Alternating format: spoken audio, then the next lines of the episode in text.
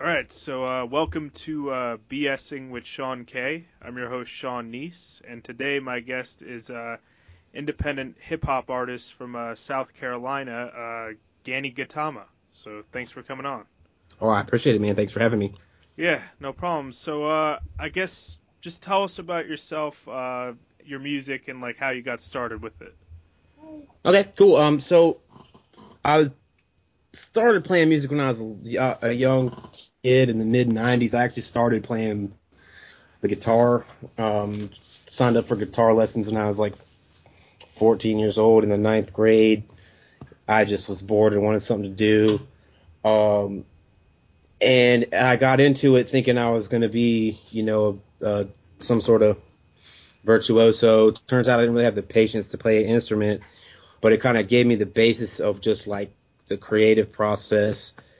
Transferred over to start and write lyrics and stuff like that, like late 90s. I'd probably call it like 97, 98. I was a kid in high school. I got into a band and it was kind of like a rap core band or whatever. It sounded, it sounded a lot like Rage Against the Machine, very very basic and derivative, but uh, that's what kind of let me cut my teeth on the mic and just kind of learn how to um, just the whole just the basic cra- craft of writing lyrics and performing them. So did that for a little bit, and that was in Myrtle Beach, South Carolina, where I live now. Um, in 2000, I went to I moved to Atlanta, Georgia, to go to art school um, with the ulterior motives of getting signed to becoming a famous rapper.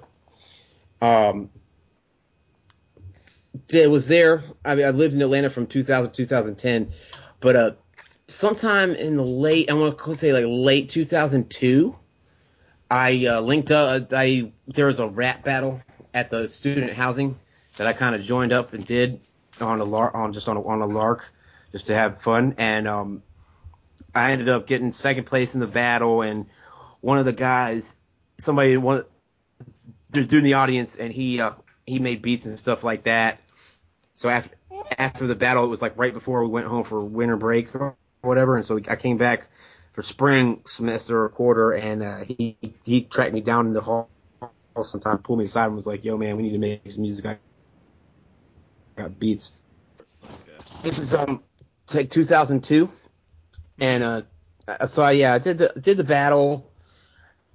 Previous to that, I was just kind of goofing off. I was when I moved to Atlanta, I still I, I hadn't like decided I was going to be an MC and stuff like that. I was still dabbling with the guitar and I was really into like a lot of like heavier music, like mm-hmm. hardcore and metal and stuff like that, and was kind of like getting exposed to the more deeper underground roots of that. Um, so I was kind of all over the place, but I was writing a lot of lyrics and I used to do a couple of used to do like poetry nights and stuff like that, and was just doing. I was not kind of on a creative tip, wasn't really taking it seriously, didn't have much of a direction, and then uh, right around sometime 2002, towards the in the fall, there was a battle at the student housing, and uh, I went and joined it up just to have just to have fun,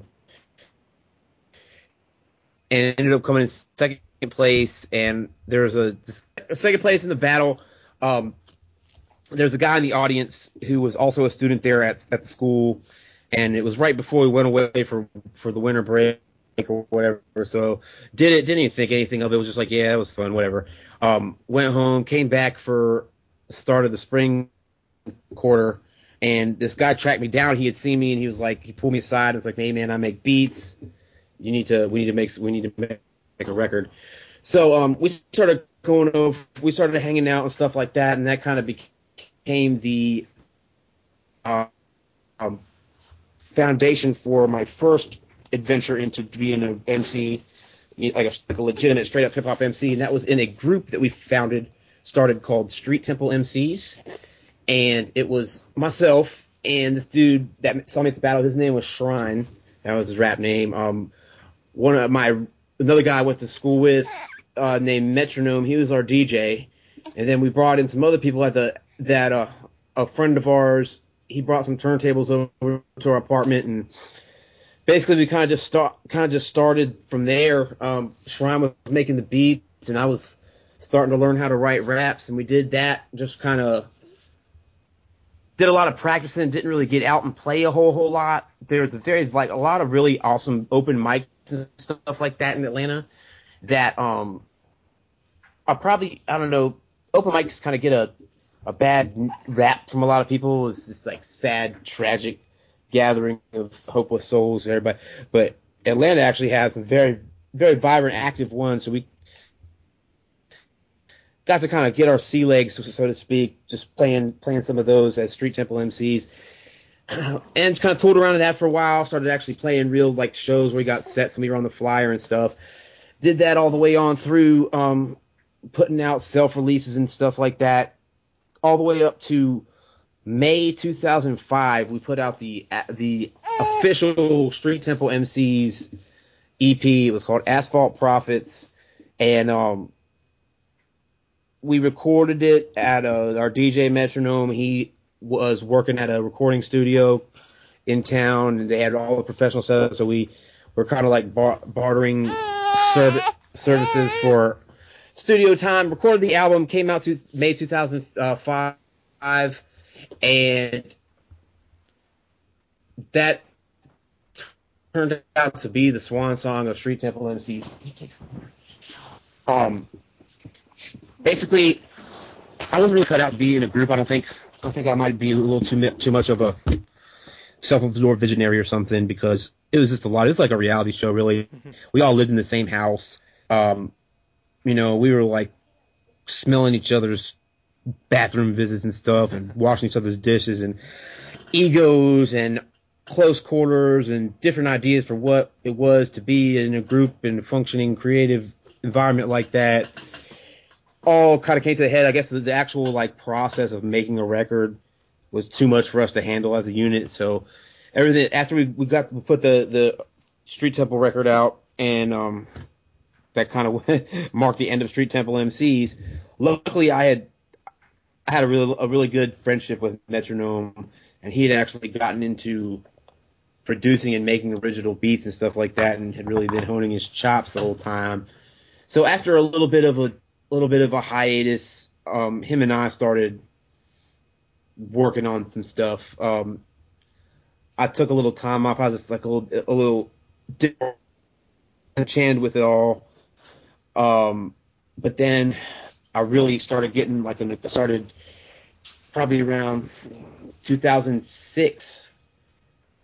I started getting really aggressively into just like working on my songwriting and uh, be, and focusing on becoming a solo artist, so to speak. Um, so I started writing a lot of stuff, and I worked a lot of part-time jobs and was kind of just getting by. But I was stockpiling song upon song upon song, and I was really studying a lot of different um, like mainstream popular rap that was on the radio at the time, and then other styles of music, like music and things like that, and just really kind of being a working stiff and not really being out and about in the scene or anything, with just stockpiling material. And I finally reached out to Metronome. When, uh, I want to say probably like uh, New Year's Eve of 2006, going into 2007.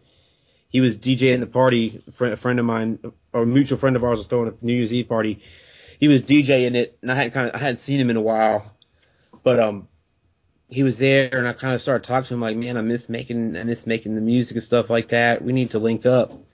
Um, cause I've been working on a lot of stuff and I just, I want you to hear it. Tell me what you think. I don't even know. I don't know what, I don't know if it's good or bad or if it's, if, if I need to just hang it up or what. So, um, linked up shortly after that and started getting to work on the first Gatti Gautama album, which is "Give Give 'em Enough Hope. And we recorded that in Metronome's apartment, and that was came out in July of 2008. So it was kind of a slow process. We just kind of took it as it, it kind of worked our way through it. But doing that, we I was able to get a record. I was able to get it recorded, and we pressed up physical copies of stuff like that, which kind of gave me the tools I needed to actually start um, but yeah, so 2008, between like beginning of 2007 through July of 2008, Metronome and I worked on this on the first Gatti Gautama EP, Give Them Enough Hope. put it out July 2nd, 2008. And that, that was kind of the departure point, the launching pad for Geni Gitama as a solo act.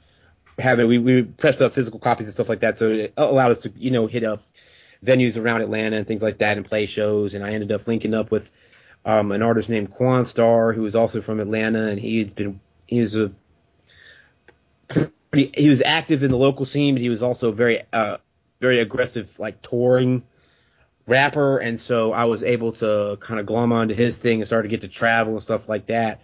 So that's where I kind of that's where everything, all the subsequent projects and stuff like that were kind of built off of that initial album, the Geni Gitama record, and um,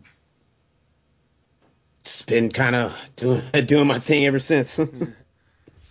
and uh, I guess what drew you to uh, hip hop music in the first place? Well, you know, I was kind of a um, I was kind of a late convert to it.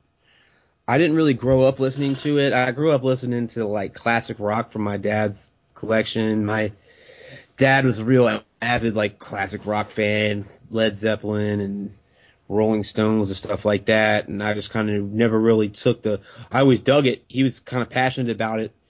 Um, so I never really like. I was satisfied listening to that as like a young kid.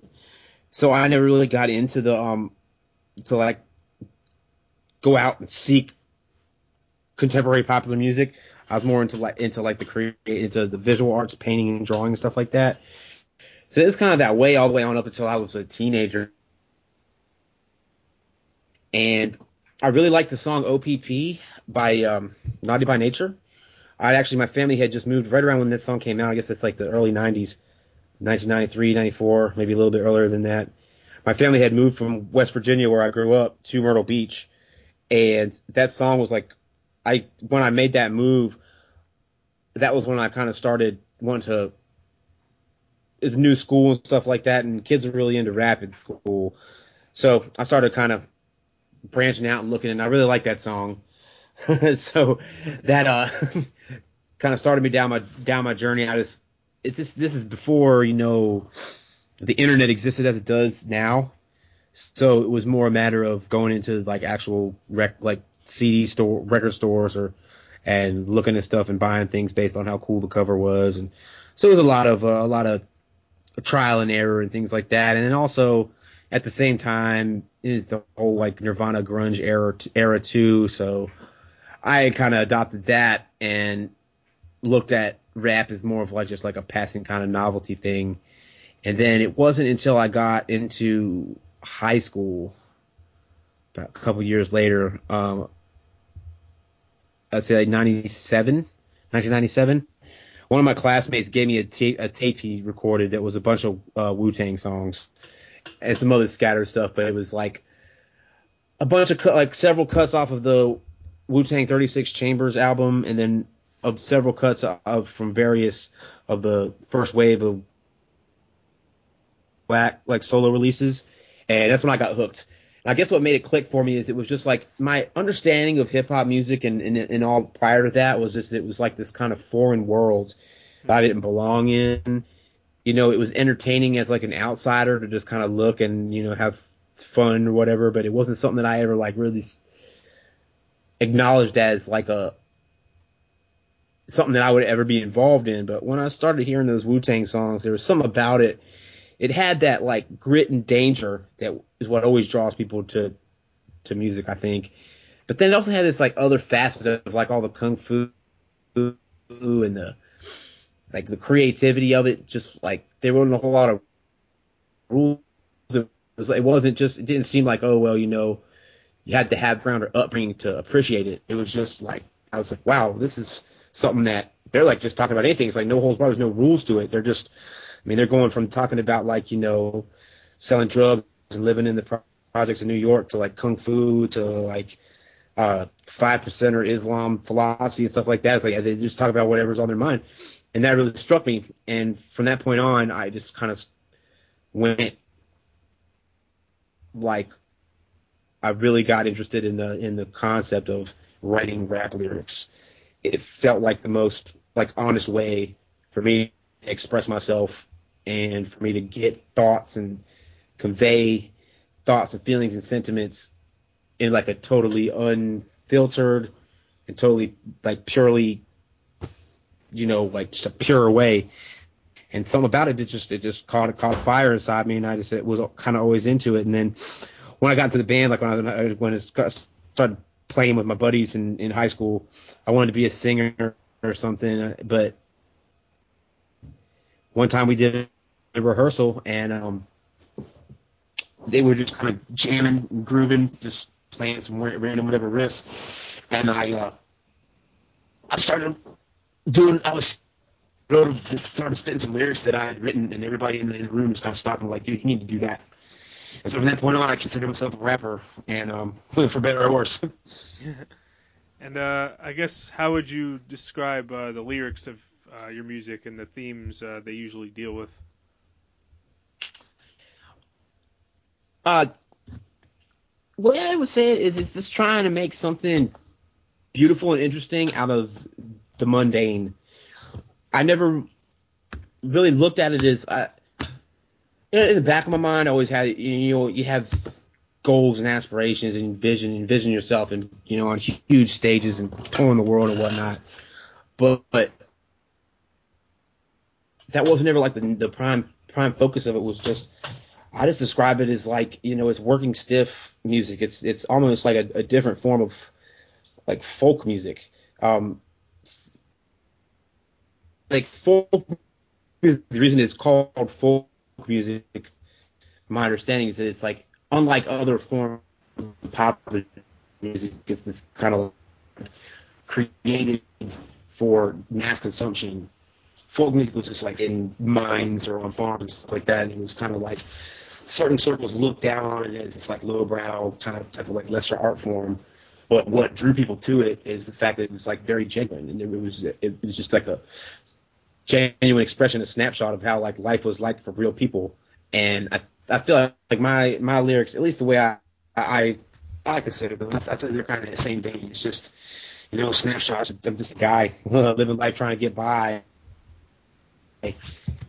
and this is the lyrics are just a way to kind of make that into art and make it into something that's you know people can listen to and maybe find similar. And it's it's just it's really it's taking these mundane details, walking to work, riding the bus, simple everyday regular life stuff that you don't think would make you know be subject matter for a song and turning it into uh, turning it into songs. That that would be my description. And uh, how would you describe like uh, the scene in South Carolina? Like, are there a lot of good artists you would say, or? I think it, there are. Uh, I'm. It's funny because it's not by any means a hotbed of you know like hip hop activity, and I've been fortunate um, living in several living around the southeast and getting to travel and things like that. I'm able to establish little you know like connections and friendships and creative relationships around so I get to play at other places besides just where where I live.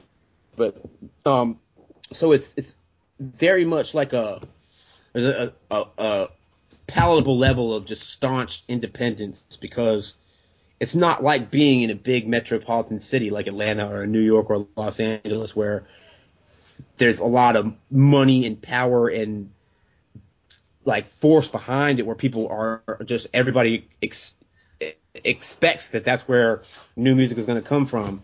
Um, in a place like a state like South Carolina, it's just not like that. Anything that you do, any kind of impact that you make, it's a hundred percent like built from the ground up, brick by brick, and it can be frustrating. And I think it's unfortunately, I think it kind of turns a lot of people off. You can bring her here. Um, it turns a lot of people off um, because it's it's difficult. It's not as easy.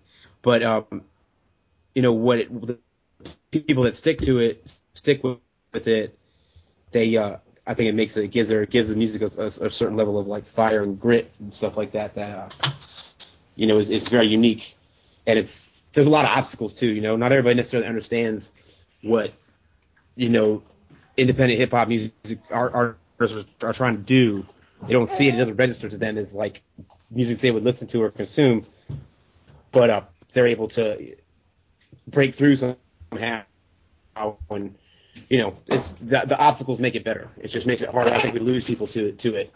And uh, what has been like your experiences uh, performing in uh, your area and everything? I mean, it's weird. It's kind of like you're almost always like campaigning, as long as like being like a political figure.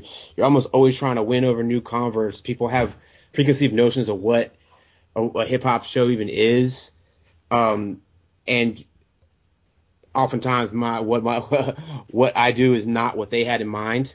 So it's like you're kind of like almost always winning new new converts over, um, which is can be frustrating because you know you're having to try to have the same conversation and explain things over and over again to people but um, at the same time, I mean, like I said, it makes you kind of you develop thick skin and, and you're you're able to um, you know kind of work your way through it and it just make it into something that's like unique and kind of forged by fire and things like that. Um, but what I find is this is you know I t- living in bigger cities I took for granted the idea I got her uh, the idea of like uh, just hip hop being like a thing that everybody understood and playing in, in, in, in South Carolina and Myrtle Beach and stuff like that, I've had to kind of realize that, you know, I have to strip it away from being hip hop or whatever, just focus on being like a good performer and focus on being a good songwriter and things like that. Um, because that's the kind of thing that wins people over. So, uh, I guess is it easy to promote, like, since you say it's kind of like a, a close scene, since it's like kind of smaller there and everything? I mean, it is. It's easier because you don't have you like you're not it's not there's not as much going on on so you're not competing to cut through the noise. Especially something like me, like what I do now, it's like there's not really a whole lot of people in Myrtle Beach doing what I do. So whenever I like if I am when I do get the opportunity to put on shows and stuff like now, it's like it's kind of the only show in town. So there's an advantage to it. Um, the disadvantage is there's not like an established ready-made kind of scene to where you can just count on people that just come to shows because they come to shows. So you kind of have to like really forge your um, forge your fan base, you know, one person at a time. But the that is harder, but it's you know, an obstacle. But the, the, it also makes it to where once you win them over and make them into a fan, they're kind of they're like very much your your biggest your biggest promoter. and then I guess uh, is it hard to like break out into other scenes like in other areas and everything? I mean, I can't necessarily, I can't necessarily speak on it. Um, in, in all honesty, because I came started playing music here after I'd been other places, so I kind of had this experience to just breaking into new into new um, markets and things like that. So I imagine it probably would be difficult for somebody just just starting out to like go to a larger market and be like, hey, I'm from Myrtle Beach, you know, and people probably clown, you know, Myrtle Beach, what's happening there. But um, at the same time, the world is different now. It's so much smaller, so your geographical location doesn't really tie you down um, like it used to. I mean, I remember when I was much younger, it's kind of like there's kind of like this like snobbishness of where you were where you were based determined the value of the music you were making. And so people that were from places that were considered like cool happening spots, they just people assumed that they didn't know what they were didn't they were making crappy music, but it's a lot different now. I don't think the um, geographic ba- boundaries and stuff like that has as much of a um, as much of a impact on it. I think that the difference is that it's a lot is making that step up to be to being in like more professional environments where like the expectations are higher. So if you're like an artist coming out of Myrtle Beach and started to branch out, I think larger markets might kind of their expectations for what you're capable of doing are going to be a lot higher than what you're used to being held to in Myrtle Beach. So I guess uh, how would you describe like uh, the songwriting process for your songs and like uh, what are some of the challenges with it? I guess. I mean nowadays the biggest challenge is just the time, because I mean I got it. I have a family and responsibilities and stuff like that now, so it's just a matter of finding the free blocking out the free time to do it. Um, but way how I've been able to work around that is just I kind of keep it. I try to keep it as a constant thing, even if it's not in the forefront of what I'm doing. Like I'm not sitting down and actively writing. I kind of just keep that gear going so that ideas are constantly flowing and I try to find ways to capture them and keep them stored away so when I do get moments of time to put them together, there's there's content to work with. Um, I think sometimes in the past I've been kind of like block off a, spot, uh, block off a specific time, be like that's when I will make, that's when I'll write songs. And then that time comes, I sit down and I hadn't even thought of anything up to that point, so I spend almost the entirety of that little block of time trying to come up with what to even do. So what I've kind of learned to do is compartmentalize it in my brain to where the the idea, the brainstorming train is kind of always running. So when I do get a little bit of time to sit down and just kind of, you know, further solidify ideas, there's already a nice pool of of stuff to work from and material to work from.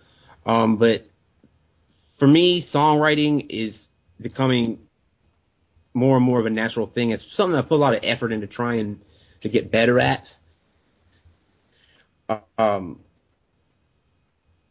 being able to just articulate specific ideas in a clear manner that also was like entertaining and compelling. Um, when I first got into writing raps and stuff like that, I would just kind of, it was just kind of like stream of consciousness, whatever came came out. And that's there's there's a lot of merit to that, and you kind of discover a lot of things. But as a listener, it can be disjointed. It can be hard to really like know what's going on. Like you can maybe appreciate the technical aspect of it, like, oh yes, you know, it's like technically sound or whatever, but like the actual story and thrust and themes are kind of abstracted. Um, what I've always striven to do throughout my run is get better and better at songwriting where, you know, it's like somebody can listen to a song from beginning to end and when they're done listening to it, it's presented some sort of idea in a way that allows them to keep thinking about it and keep, you know, building upon that idea. Um, and I like, I just, I guess this is maybe I'm a weirdo and I'm, I live in my own head too much, but yeah, it's just the, the biggest, biggest struggle is just, you know, like finding the, finding the time to really attack the, attack the ideas that come up. But I think sometimes that kind of almost makes it better because it's, it's like almost like a, it's like a black box in an airplane. It's like just there's like a black box constantly keeping tabs on what's going on in the thought process. So, you know, it's like real. It's like a real time snapshot of of what's going on. So, like, uh, would you say there's some lyrics you wrote earlier on that don't resonate with you as much now, or? I mean, everything that's made it onto official releases definitely has a place in my heart as as important. But yes, I would definitely say that like the way that I went about writing lyrics at the beginning is very different from the way I go about it now. I think, you know, um, I was more worried about like reaching a certain audience and stuff like that at the beginning, like writing to like pander sort of like what would this such person like. What I've learned to do over the years is realize to kind of let go and say, hey, you know what? You can't really control who your audience is. You're going to record the music and play the music and put it out there. You can't control who's going to listen to it and respond to it. So you can't be trying to like custom make it for a certain demographic or something like that. You just have to do what you think is right, do what you feel is, is the make the songs you want to make, and the way you want to make them, and then just let the deal with whatever kind of uh, blowback or praise you get from it. So that's where that's kind of the progression has gone from this one, having like a specific like audience in mind to having a specific idea in mind to letting the audience. And uh, so, like, what what are some of the songs you've written that are like the most meaningful to you at this point? And like, what are some of your favorite releases you've put out? Um, my favorite song I probably ever made is, is off of my the EP of the same name, Soapbox. Um, it, it's kind of right. It's kind of a best of both worlds because it's something where I felt like it. I really am proud of what I was saying in it. I feel like I was like making a stand and really articulating myself and kind of pushing the envelope as far as you know saying something meaningful stylistically aesthetically i think that i was like definitely at the height of my uh, definitely like on on point for it. And then it also had the added bonus of being a song that people really like. It's like a lot of people tell me it's their favorite song, stuff like that. So that's probably the crown and the jewel. Um, or that one, or also uh, Few Against Many. That is probably the all-time best Ghani Gautama song if you were to ask anybody. It's the one that you know even now it's, it's been recorded years ago and still people tell me people say lines from it and things like that and it's a song that like and it was kind of just a perfect storm when uh, I, I recorded that with Metronome and we kind of he made the beat and I wrote the lyrics all in the kind of same room. So as he was like, you know, composing composing the beat, I was composing the lyrics, and it was something that had a lot of time. It just the uh, I was able to play it live a lot, um, partly because it was just like one of the few songs that I had ready to play live. Um, so it got a lot of like road tested um, you know, this is the road test. I was able to get really good at playing that song. So um, it became a staple of my sets for for the longest time, and it's probably the song, the song I'm most proud of. It's like if somebody were to ask me to play, if I could only play one song for somebody to kind of try to win them over, that would be the song I would play. And I guess it was more of a political message in that song, right? Or... Well, soapbox is more political. Um, maybe it's a little bit more personal. There's some politics in it, but um, it's more like a personal personal song, personal story type of song. Soapbox definitely's got a political bend to it.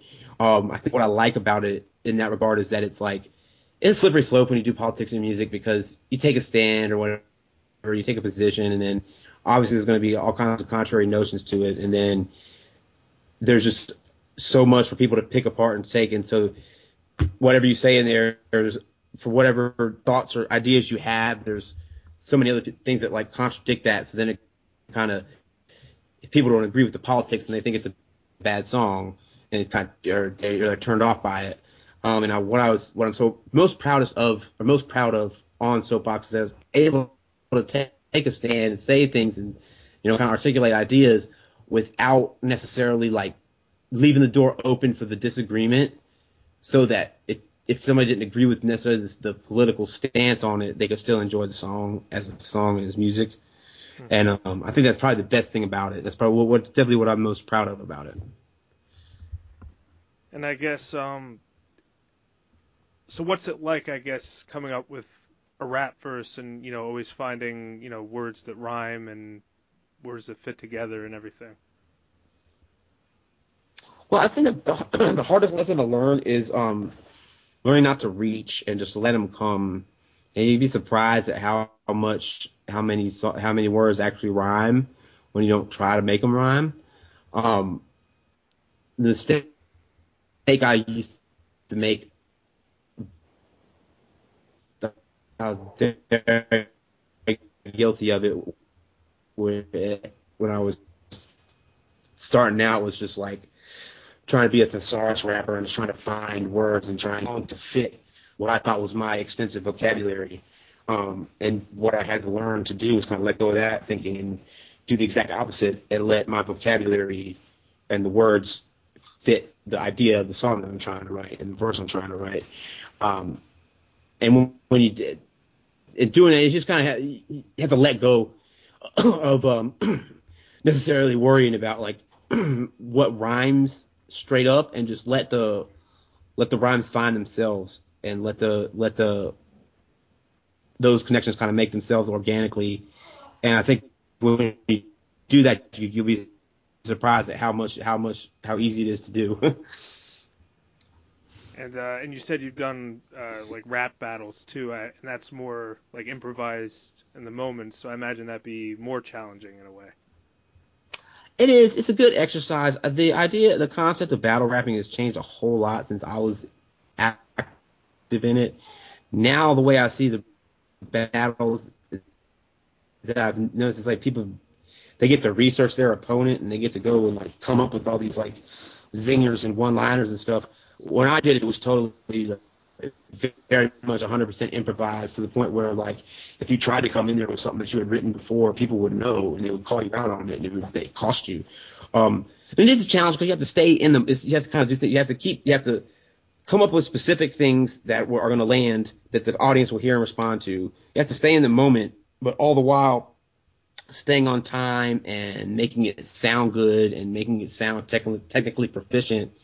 Um, so it's like a lot of moving parts, and it's very easy for it to break down. And um,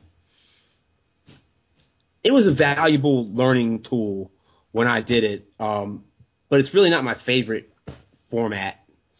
I just don't think it's. It, looking back now as I'm older, so it's just doesn't doesn't seem very productive. I think it's like better. I think it's better for artists to like collaborate with one another and push things forward than just like try to compete with one another head head to head on like a, a zinger a zinger competition. And I guess like it's uh it's another thing where people have to have thicker skin if they do it and everything, right? Oh, definitely. And I mean, um, I'm never one to complain about being a white rapper or whatever. I mean, it's what uh, I'm I'm white and I rap. It's never been something I wanted to really. I made a whole, whole lot of excuses for or whatever. Because what can you say? But yeah, you definitely have to just learn that it's all. It, it, you have to realize that it's like that. You do have to have thick skin. They're gonna come at you with everything, and why why wouldn't they? If you want to win, you're gonna not you're not gonna hold anything back against them. You're gonna call out whatever you can. You're gonna make stuff up to call them out on, and um they're gonna do the same for you. And you can't like let it rattle you and get you upset to the point where you're losing your composure and because then you just look like an asshole. Um, you say so you kind of kind of keep that away, just that that that that armor and just, just like try to if they land something that you don't let it devastate you, just try to find some way to whatever like line that hits you with that hurts you the most. You have to think on the spot and try to find a way to spin that back around on them and make it hurt them even harder. Um, and that's kind of like the trick, I guess but uh, you can't do that if it's if it's rattling you. So yeah, the thick skin is definitely important. And I guess uh, what can you say about uh, like your experience like trying to make it as an artist and like were there were there times like uh, you wanted to give up and like how did you keep going and everything? Well, what I what I did is for me my personal journey in it it was basically a matter of redefining success. I guess when I was younger, I looked at the idea of being a successful artist as like play making a lot of money and being able to travel and people knowing about you and writing about you and having videos and songs and stuff like that out and there being like a popular person. And that is a certain level of success, but and for the longest time it used to kind of bother me because I felt like I wasn't I certainly wasn't achieving that. And um, somewhere over the over the years, I, I changed my perspective and thought of like, how do I actually define success? And then I look at I look at it as, for me, I'm looking at really never had any kind of budget. Was always pretty much doing it as just like a. I mean, I had friends and collaborators that helped me along the way and made contributions, as far as like creative contributions, provided beats and recording and stuff like that. But as far as like the whole process of putting out albums, I never had anybody help me do it. It was always just me with no budget. And I've got sick. I don't have any plans of like stopping, stopping. I'll slow down. Um, but to me, the fact that, that that music exists in the world for people to enjoy is success in and of itself the fact that there's people out there that I've never met and I may will never meet that have heard my songs, like that is success. And once I accept, accepted that, then it, it allowed me to kind of kind of power me to be able to uh, to go to move forward um, without having a lot of you know regrets or hangups. And I guess uh, has has the internet uh, made it easier to be independent nowadays? You think, or it's definitely a useful tool. I mean, there's there's positives and negatives to anything. Uh, um, what it ha- what it has done is it makes it easier to keep. Uh, it's not necessarily any easier to gain fans, but it's easier to keep them.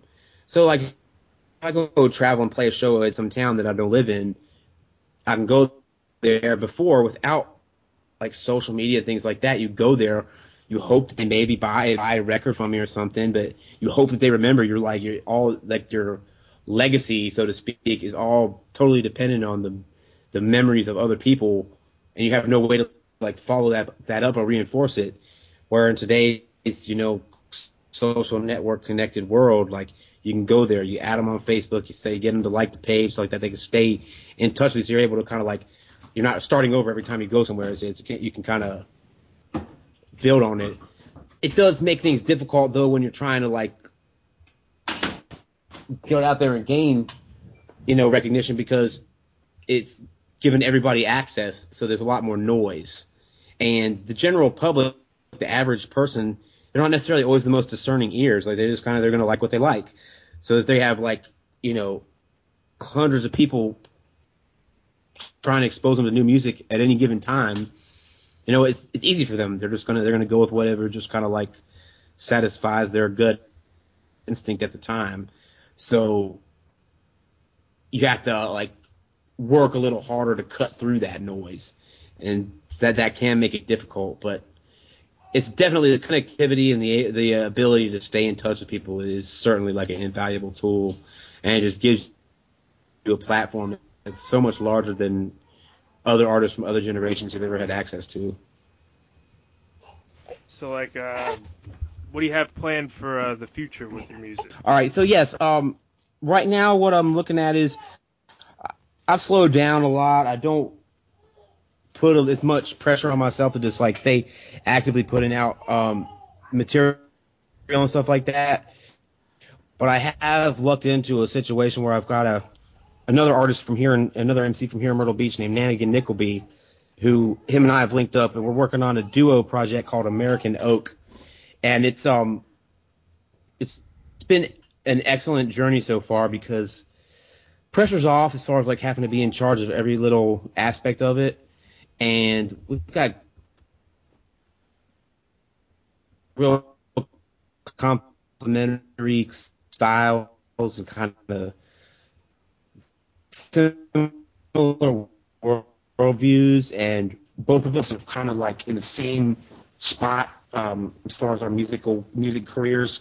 So it's it's been a really it's been really inspiring. It's like you can kind of slow the pace down. It's not so many like time sensitive deadlines and stuff like that. We're just kind of letting the the songs occur organically, and we're focusing more on just like the real the songwriting aspect of it and being totally uninhibited. We're not worried about singles and release dates and things like that. We're just making an album that we're proud of, and um, that's kind of been my that's been the the, the majority of my creative endeavors currently. And um, we actually were doing a writing session on earlier today, and uh, so that's what's going on with that. And it's it's been refreshing because it's allowing allowing things to allow me to kind of take a step back and just enjoy writing raps and playing music again instead of it being some sort of like burden or chore or job where I've got deadlines and things to do that I don't like. They, you know, I don't necessarily like writing press releases. I don't necessarily like having to do all the like an album out for the public to hear. It's not really my cup of tea. It's probably the reason why I don't have the reason why I'm not as famous as I would like to be. Um, but now that, that's what's going on now. American Oak. Um, we should have some stuff coming out yeah, sometime in the near future. But it's it's it's been enlightening and inspiring to just kind of take the pressure off and enjoy music for music's sake. And um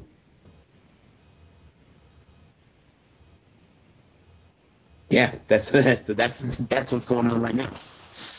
I definitely have plans. I have some uh, a new solo Ghani Gautama project in the works. I've actually already started compiling beats for that, and um I don't know what's going to go after that. I'm not really, I don't really have a long view vision of it, but uh, hopefully I'll be able to start getting out and traveling again at some point, uh, playing playing some more shows and whatnot out and about and around. But um, I just it's not I take it I take it as it comes nowadays. So uh, would you say like it is possible to like balance uh, having a family and doing what you're passionate about? It is. I mean, it's, it's any balancing act is going to require balancing. Um, it's just a matter. It's a matter of prioritizing, managing your time. You got to think about the time. Like you think about time you spend doing pointless stuff, like playing online games, like or reading the sports section or something. You know, you spend that time doing that and then you just take away that kind of silly brain candy and you turn it into creative. And then you just get better at scheduling things. You get better at you know thinking ahead and block and you know preparing and being ready for you know to maximize the free time that you get. And it's, and it's possible. I think it, it, in a lot of ways it makes you better. I feel like it, being able to have at least a, little bit of time to work on the music and stuff makes me a better father and husband just because it's like I have an outlet and I'm not just stuck totally wrapped up, up in the pressures of being in a family. Um, so that's probably the best part about it. And it's, it's totally, I mean, it's not necessarily the easiest. I was single with no responsibility for a long time doing it, and you know, it was cool. I could kind of pick up and leave and go and go and do whatever I wanted whenever I wanted to, for the most part. But um, that wasn't like didn't really wasn't much of an advantage. So you know, I, I I think it's definitely possible. I think it almost is better. I think it makes your music better because you have something to like to, to, to do it for besides just like passing time and gaining personal recognition and grat- gratification. And uh, do you think any of that will be like reflected in your future lyrics or anything, or? It definitely is. Um, it definitely is going to be. I think I've actually like I've got stuff that I was writing because I mean I sometimes I'll say I'll sit on verses and things for years before I actually to get them down on on record. So there's certain stuff where it's like I finally found the right the right song to put a verse on, and there's lines and parts of it that I have to go back and update and, and amend to fit that kind of outlook. And um, yeah, I mean, like I said, I think I think it's better. You're able to kind of like, I mean, I, I've been able to sort of like look at I look at the world differently, and my worldview has always been the like paramount source of inspiration for my lyrics. So as my worldview changes, the content of my lyrics naturally change. So I guess uh, what would be your ultimate uh, dream of like where you'd one day like to be with your music? You know, I don't. I'm ha- right now. I could, I, I could, it could be all over right now, and I'd be satisfied with it. I've learned to just accept it as it is. I'm proud of it, and it, I feel like every day is a success. Um, I think it would be really cool to get some sort of situation where um, I could travel and play with a live band and kind of get like get out there out and about around the country and the world and stuff. But for me, yeah, I mean it's all good. Right now is is the goal.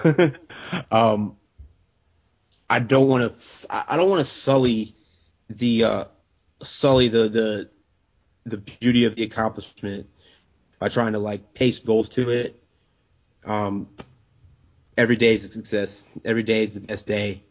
Um, as far as if, if I'm alive and able to make to make music, even if it's just me thinking about an idea for a song, every day I get the opportunity to do that is a success. So I'm living the goal right now. And uh, what advice, I guess, would you give to other aspiring artists and musicians? Save your money and pay professionals would be my biggest advice. Um, when you uh, you know money is always going to be an issue. It's always going to be like probably most artists is their biggest obstacle. Um, so instead of running the hamster wheel and burning the candle at both ends, trying to do everything, like be smart. Think about what you do. You know, maybe don't go out as much. Don't you know? Save your money and pay professionals to do the things that you need to do. Pay a professional publicist pay a professional graphic designer, pay a professional engineer in your studio.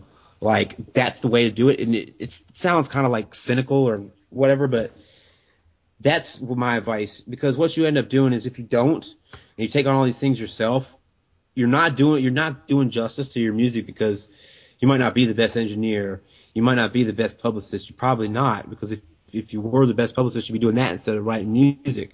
So let professionals do it, and then that gives you you the freedom to focus on making your art better.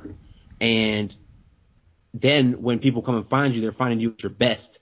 They don't have to like listen to you with like a grain of salt and be like, oh well, yeah, he's out here. Gr-. like I don't want people to respect my grind or my hustle. I want them to respect the art.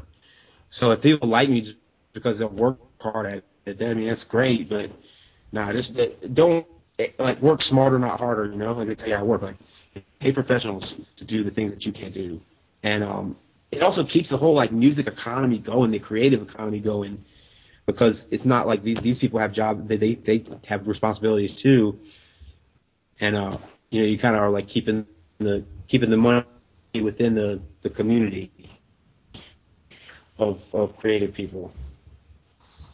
And uh, any final thoughts or things you'd like to say? Yeah, man, life is beautiful. Except it like this. I haven't necessarily like if I were my 23 year old self would look at where I'm at now, you know, as as young and arrogant as I was back then, I might look at myself as like some sort of loser or whatever. But know, I mean, just enjoy it. It's, it sounds cliche and all, but you can't really you can't really put like a you can't put like a dollar sign on things, and you can't control who supports you. So you can only control what you what what you have to focus on what you can control. So just make the music that you want to make, and dude, make it the way you want to make it, and be be content with it, however it turns out. And uh, I guess if people want to listen to your music, uh, where should they go? Like, uh, they can go to um, it says like like the Ghani Gautama Facebook page, and that will link it everything else. You said not to use plastic plates in the microwave. Um, so that's a I'll spell it. It's oh G H A N I G A U T A M A. Um, Facebook's like my most active platform of of uh putting music out to the public. Um, you can get to my Bandcamp page from there, and uh, so yeah, if, if, you are interested in check, checking checking me out, that's the best way to go. All right. Well, uh, I think that does it for this episode of uh, BSing with Sean K. Thanks again, uh, Ghani Gautama, for coming on. Excellent. Thank you. Yeah, no problem. And uh, I should have more episodes coming soon, so uh, stay tuned. Awesome.